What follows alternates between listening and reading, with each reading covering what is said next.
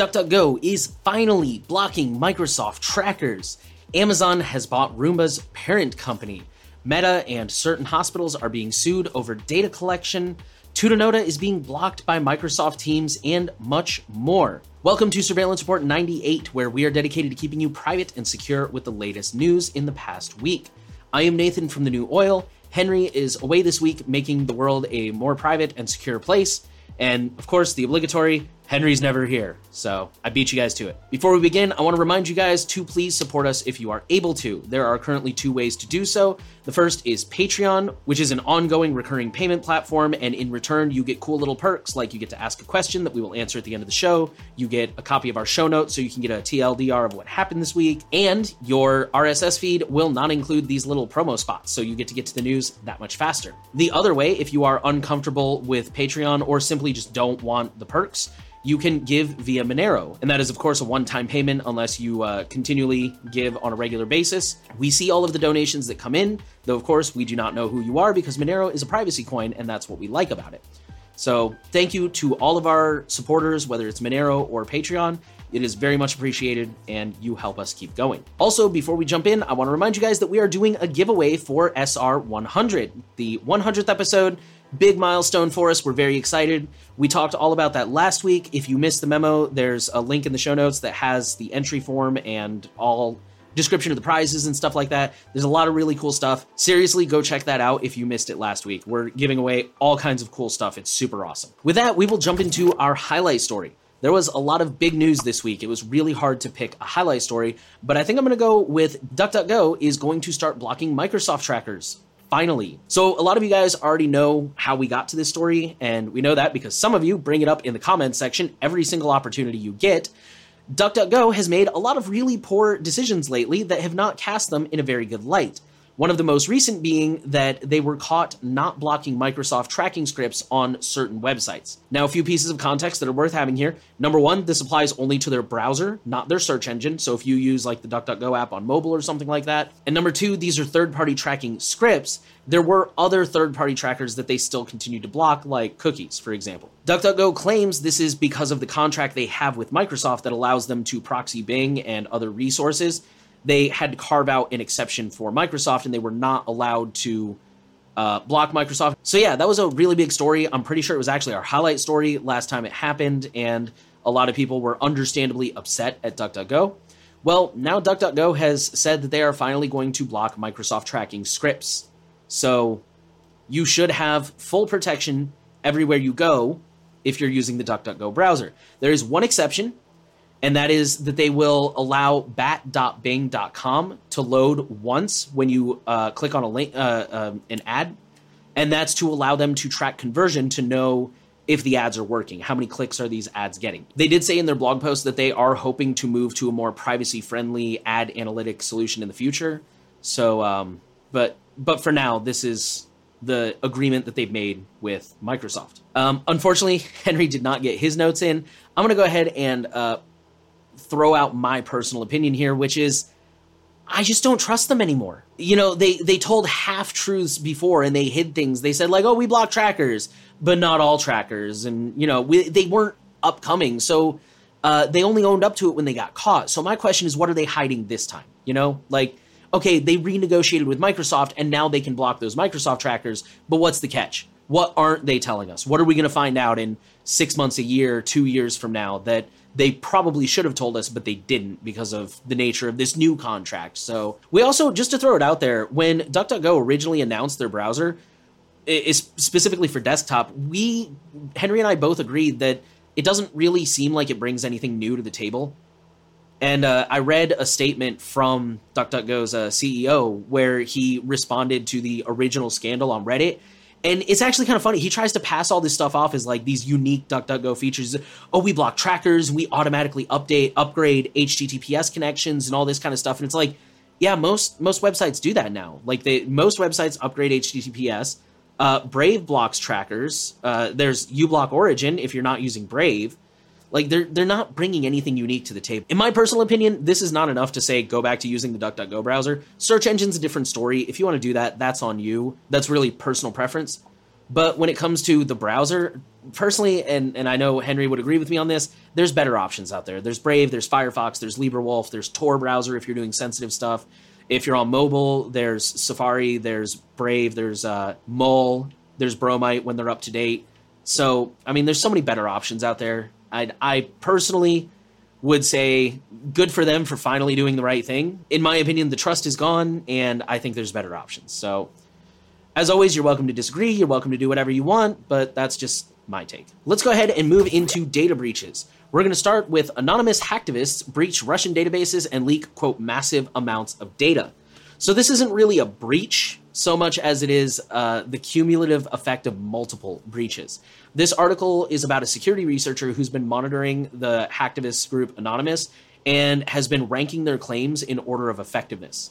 At the top of this list, he ranked hacking into databases, saying that Anonymous has so far hacked over 2,500 Russian and Belarusian sites and leaked data in, quote, amounts so large it will take years to review unquote. Another researcher said quote we currently don't even know what to do with all of this information because it's something that we haven't expected to have in such a short period of time unquote. Anonymous is out there just wrecking shop and leaking tons and tons of russian data and we're probably going to be learning what's in there like like they said for years to come. You know it's going to take a while to sort through it and there's probably going to be a lot of information that's going to come out of there. Probably not this week or next week but in the coming months and years our next data breach says cyber criminals stole passwords for accessing 140,000 payment terminals so these terminals come from Wiseasy. I don't know how to pronounce that. I'm sorry. They are a digital payments giant based on Android, and they are very popular in the Asia Pacific region. Account passwords, including admin accounts, were stolen via malware on company devices and published to the dark web. And none of the dashboards, like none of the logins, had two factor enabled. I think we're at the point now in 2022, we can call that unacceptable, right? Where people just aren't enforcing 2FA. Like, there's just no excuse for that anymore, right? I hope so. As usual, the company was very reticent to respond to disclosure efforts. They kept canceling meetings and giving people the runaround, and they did not give a timeline for fixes. They were just kind of like, "Oh, okay, heard. We'll we'll get to that." The data that was accessible once uh, attackers logged in included names, phone numbers, email addresses, the Wi-Fi SSID and password in plain text, and the ability to make configuration changes. They didn't really specify if they were able to access any card data either stored in the machine or like maybe skim it as it was swiped. But still, that's a lot of data and that's not really cool. The company claims that the vulnerability has been fixed and that they are now enforcing 2FA, but there is no word if they plan to inform customers. My money's on probably not. Our next story says over 3,200 apps leak Twitter API keys, some allowing account hijacks. Quoting the article, cybersecurity researchers have uncovered a set of 3,207 mobile apps that are exposing Twitter API keys to the public, potentially enabling a threat actor to take over users' Twitter accounts that are associated with the app. Unquote. This vulnerability gave attackers the potential ability to read DMs, retweet and like tweets, create and delete tweets, remove and add followers, access account settings, and change display pictures. So, just about everything you can do with an account. This was likely the result of a developer error. The article points out that it's actually, unfortunately, really common for developers to forget to remove sensitive stuff in the code before they publish the app. A lot of the times, it's easier just to uh, code stuff in to make testing easier, but then they forget to remove that stuff when they push it out.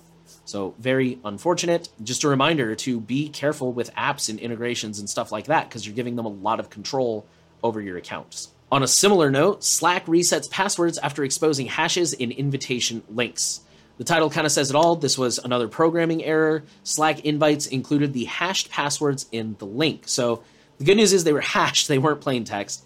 Slack has since fixed this and is having affected users reset their passwords. And finally, this is an update to a previous story. The headline says Twitter confirms zero day used to expose data of 5.4 million Twitter accounts. We covered this um, maybe it was last week or a couple weeks ago. Time is a blur in my brain. I apologize. Somebody was selling uh, a lot of sensitive Twitter data on the dark web, and Twitter has now owned up to this breach. And they say, yep, that was us. We screwed up. The vulnerability has now been patched, so that will stop the data flow. But unfortunately, the information is still out there. And we also have another article from uh, Associated Press who reports that this breach has unmasked tons of anonymous accounts, which now put sensitive people like journalists and activists in repressive countries at risk. Personal opinion here if your data is dangerous in the wrong hands, you shouldn't be collecting it. And that really bugged me. Like Twitter made a statement where they're like, "Oh, we know this has put people at risk. We're so sorry about that." And it's like if you know that vulnerable and at risk people are using your app, why are you forcing them to hand over things like a SIM card phone number? It's not exactly rocket science, guys. Sorry, that just really bugs me. Companies go around just like collecting all this data, which Twitter got caught abusing that data for marketing in the past. So, like, they don't even have an excuse, in my opinion.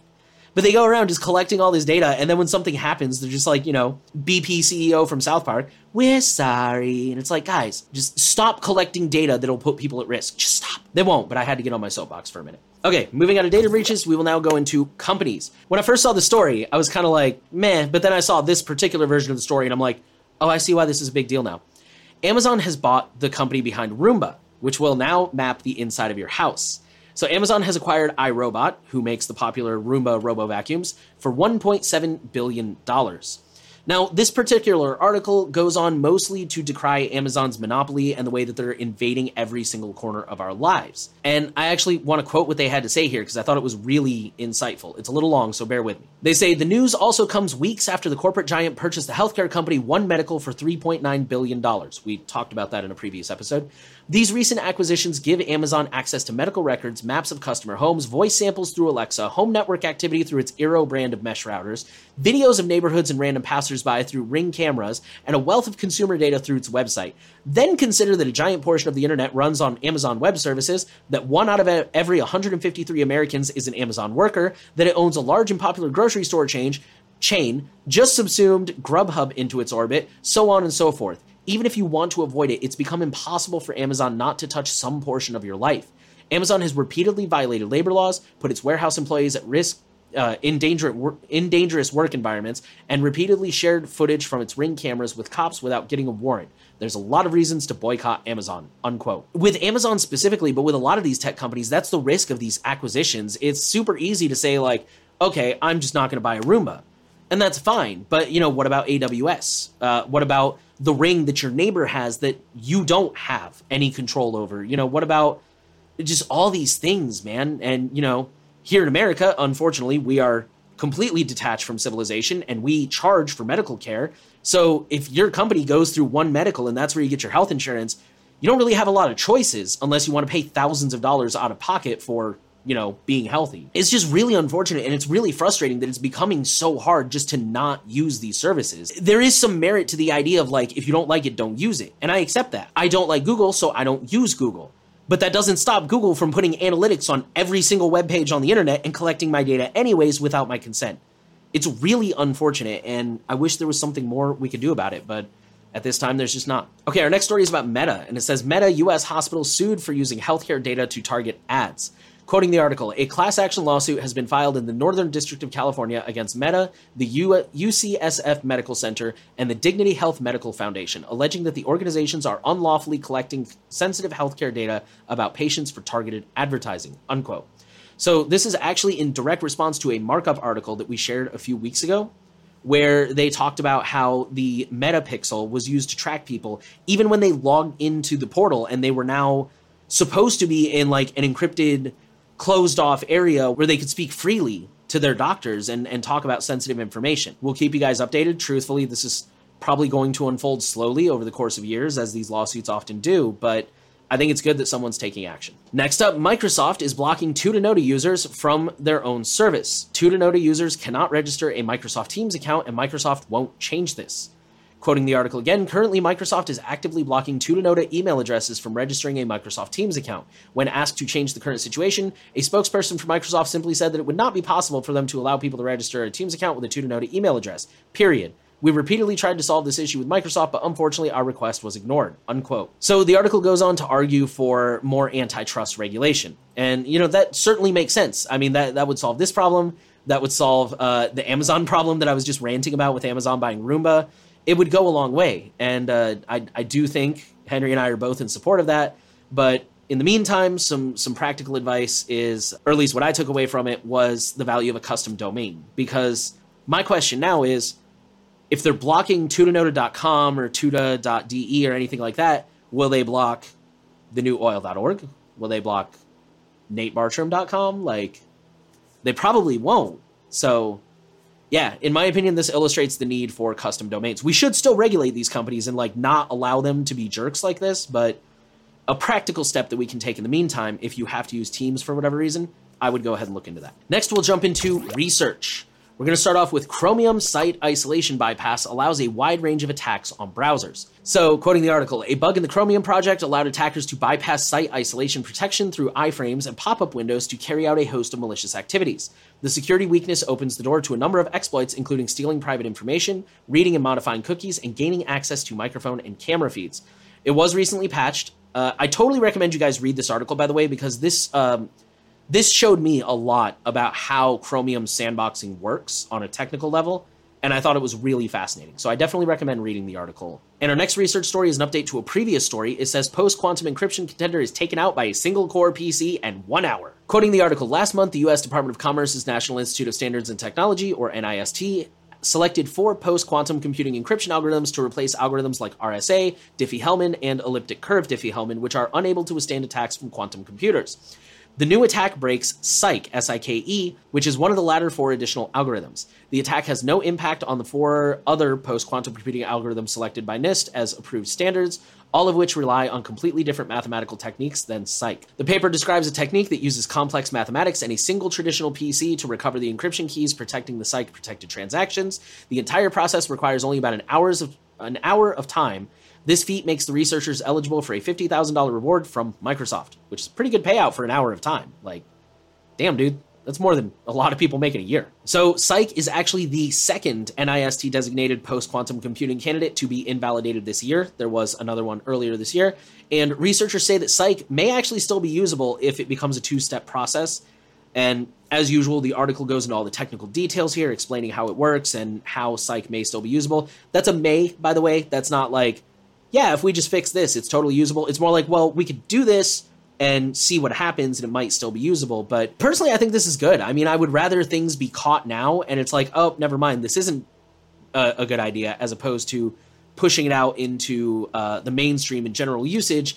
And then we find out next time there's an Equifax data breach that mm, nope, that didn't work. But again, it's it's good that we're doing this kind of research and preparing for quantum computing because it is coming. With that, we will move into politics. And we're going to start off with uh, former whistleblower police officers are settling a lawsuit after an alleged misuse of a police database.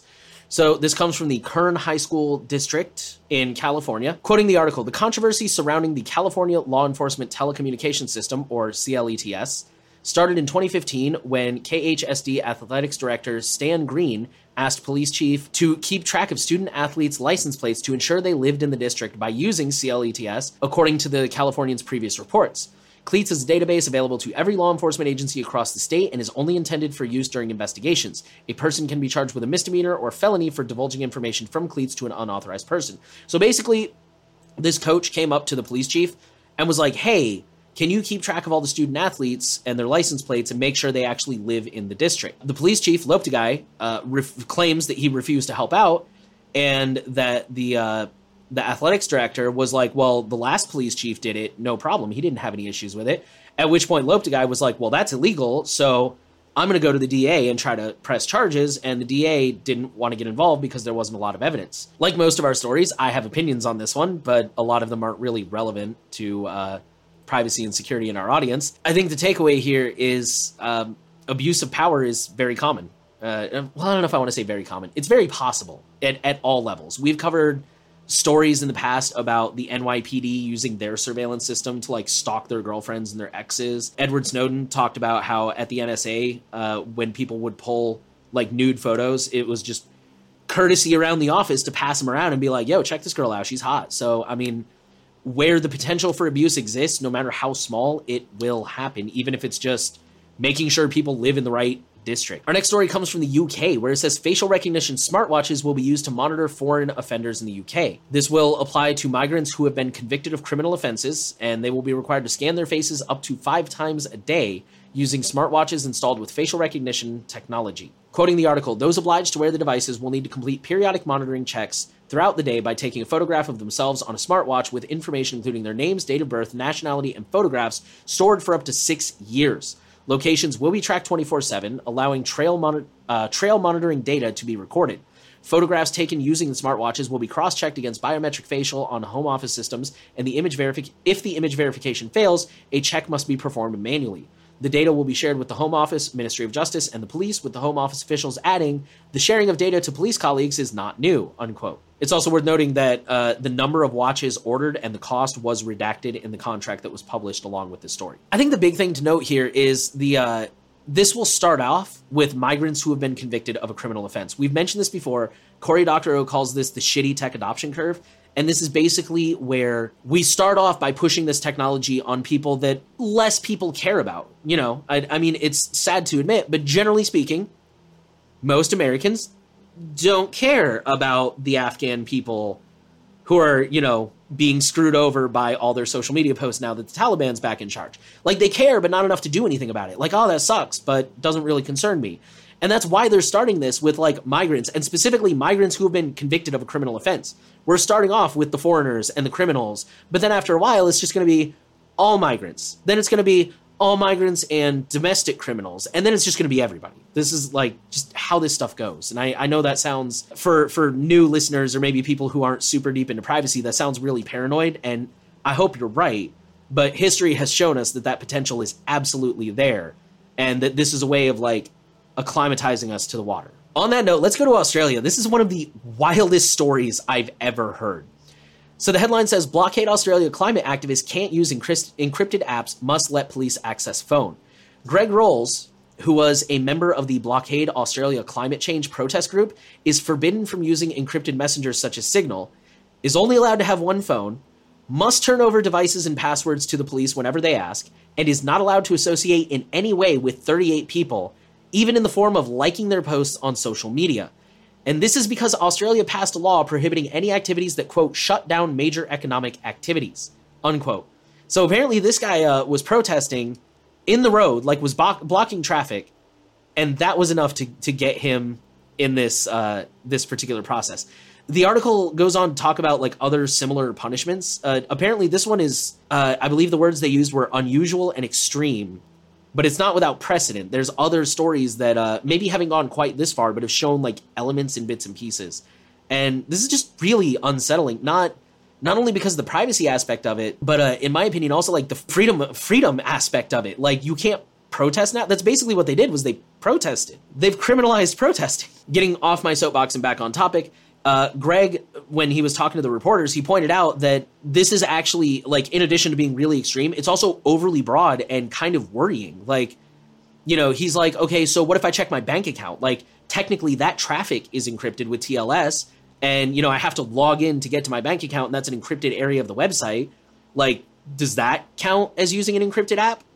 Uh, somebody in my Matrix room, when this story was shared, they pointed out, like, what about iMessage? Like, is that encrypted? Like if he talks to another iPhone user, does he have to like enable iCloud so the police can access the messages? Like it's this is worrying on so many levels. And finally, we're going to go to India where there's some potentially good news. India has withdrawn a personal data protection bill that alarmed tech giants.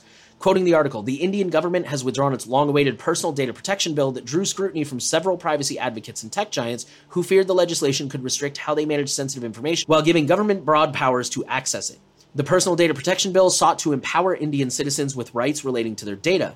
India, the world's second largest internet market, has seen an explosion of personal data in the past decade as hundreds of citizens came online for the first time and started consuming scores of apps. But there has been uncertainty on how much power the individuals, private companies, and government agencies have over it. Unquote. From from what I gathered from this article, the general tone is this bill had a lot of problems. Both, uh, like the article said, both privacy people and tech giants were like, we're not a fan of this. But at the same time, even the the privacy advocates who were interviewed in this article were like, well, we don't want the the privacy discussion to stop altogether in India. We do still want a personal data protection bill, but we want something that's better. And we want something that doesn't give the government a crap ton of gray area when it comes to accessing data. So hopefully we'll see this uh, the privacy conversation continue, and hopefully we'll see a new bill rise up and take the place of this one. But hopefully that one will be open to a little bit more public input and probably be overall better for the Indian citizens. As with everything, we'll keep you updated if we hear anything. With that, we'll move into free and open source software news, and we're going to start off with something really cool. Threema Libre, a full independence from Google services. So this is now available in F-Droid. This is a version of Threema that is completely open source. All proprietary dependencies have been removed. There's no Google. There are no third parties at all. Notifications use Threema Push, which we talked about in a previous uh, episode. It's Threema's like open source uh, push notification solution. It does not even give you the option to use Google as a fallback, and it supports reproducible builds, so you can verify yourself that that's all happening. And of course, it is still fully open source. So congratulations, Threema. That is really awesome news. Um, I think I have a review for Threema coming up soon, so I will try that out, and I look forward to it. Next up, Linux 5.19 has been released, and notably, Linus Torvalds released it from an Apple Silicon MacBook. So, as far as the release itself, this mainly includes a lot more CPU support. They listed off like half a dozen different CPUs that have been improved, and it offers some performance improvements.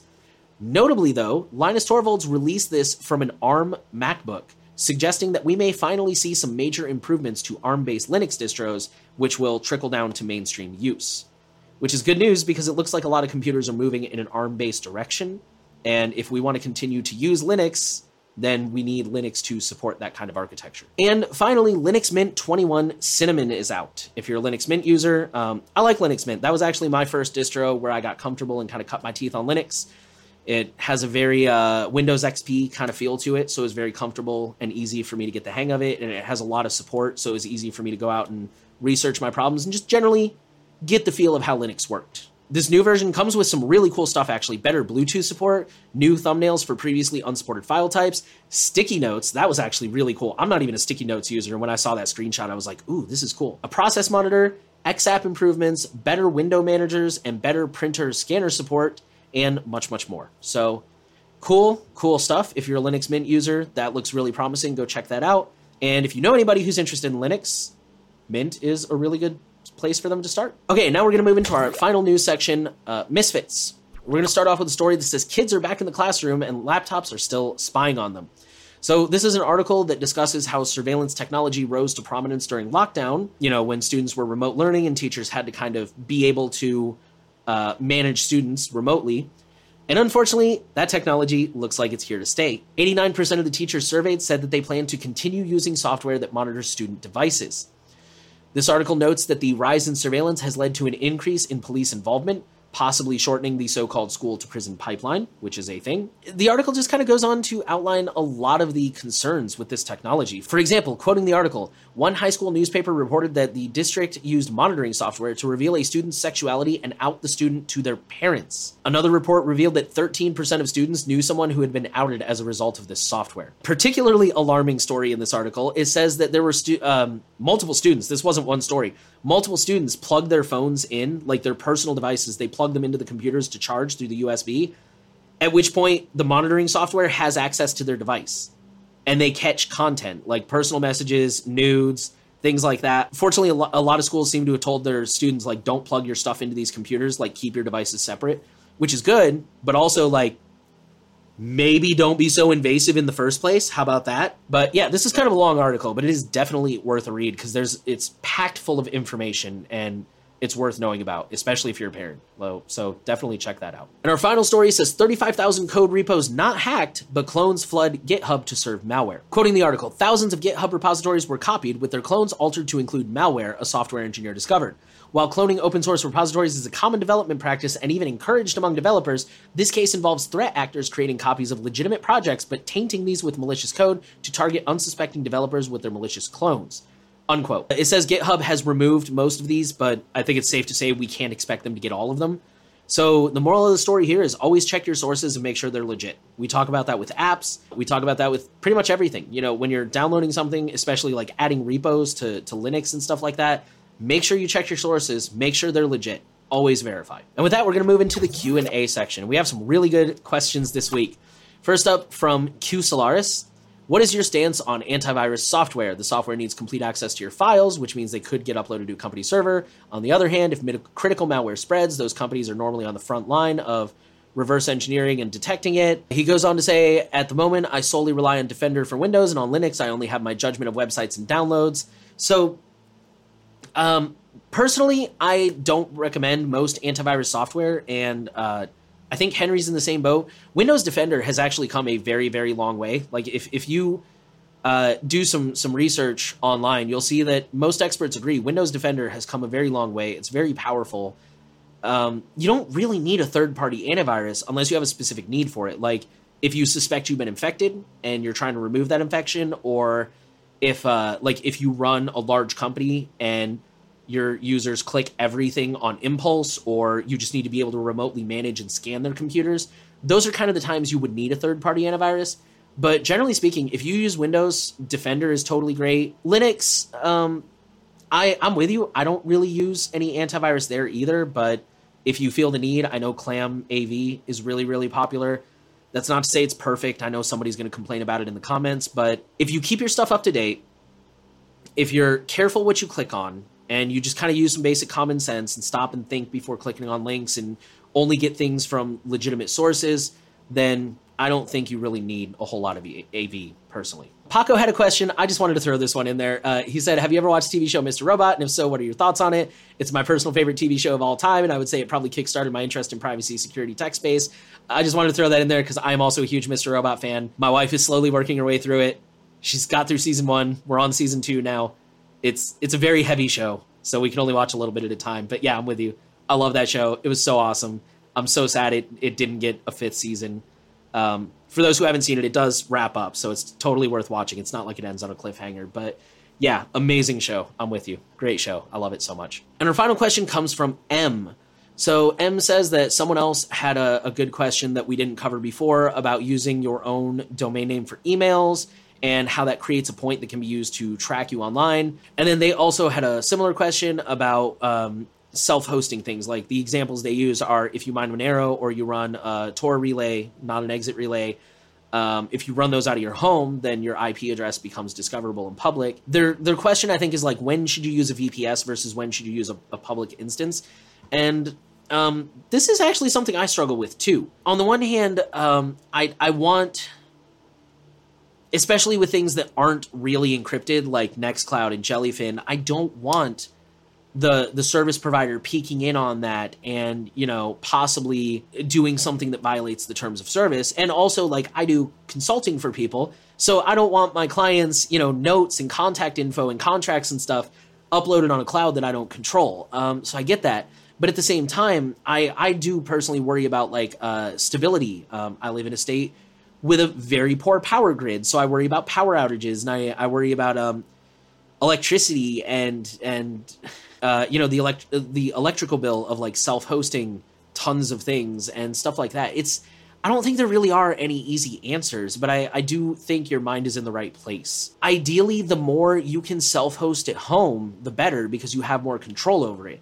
But on the other hand, if you want to open that thing up to the public, then yes, you are putting a lot of risk on yourself in terms of exposing your IP address, clogging down your residential bandwidth, um, you know, possibly letting attackers into your home if they manage to breach the device and pivot from there. So I think that's the big, big decider for me is, you know, if it's something I'm just hosting for me and maybe some friends and family, I'll host it out of my home. But if it's a public service for other people, then I definitely want to put that out there uh, on a VPS somewhere. That's that's kind of how I approach it. And as for the the using your own domains, not to go too long, but my personal advice, I actually made a video about this recently. My personal advice for that is to use domains for things that you absolutely cannot afford to lose. Because in a way, it could theoretically be used to like pinpoint you and track you.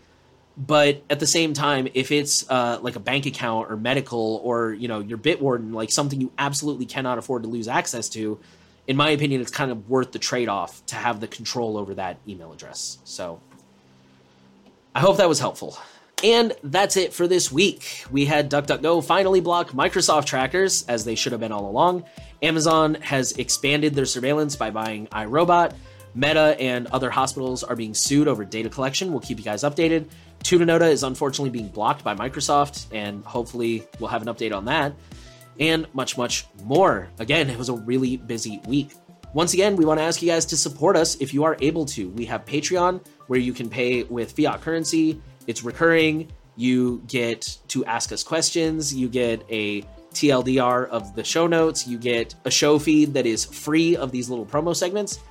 If you prefer not to use Patreon for any reason, we also offer Monero, and that can be done by using the QR code on the screen right now. We don't see anything about you because Monero is a privacy coin, but we do see the donations. They have been immensely helpful. Thank you guys so much for supporting us and keeping us going. Last but not least, we also want to remind you that there is a giveaway happening for episode 100. We're giving away all kinds of really cool stuff. There is a full uh, link in the show notes where you can get a full list of the possible prizes, as well as enter if that interests you. We want to thank you for listening to Surveillance Report. The final thing we want to ask of you share the podcast around, make sure you are subscribed. If you're on a platform that allows you to give ratings, please give us a rating. We are trying to reach as many people as possible with the message of privacy, and you can help us do that. Thank you again for listening, and we will see you next week.